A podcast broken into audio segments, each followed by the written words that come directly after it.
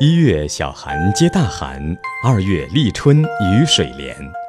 每年一月十九日或一月二十日是为大寒。大寒为二十四节气里的最后一个节气，虽寒冷，却也将迎来新的一年。宋代曾巩于《元沙苑》中书：“生山南下一峰高，上尽层轩未厌劳。际海烟云常惨淡，大寒松竹更萧骚。”每到大寒，小鸡开始孵化。鹰隼开始盘旋空中寻找过冬食物，再过几天，水中的冰会一直冻到水中央，且最厚最结实。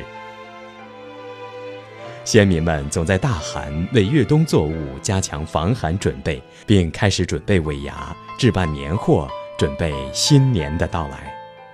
在外漂泊的游子也都开始踏上回家之路。春运季客流量极大。应尽早抵达交通工具乘坐点，以免耽误行程。同时要注意人身安全，管理好财物，一路平安到家。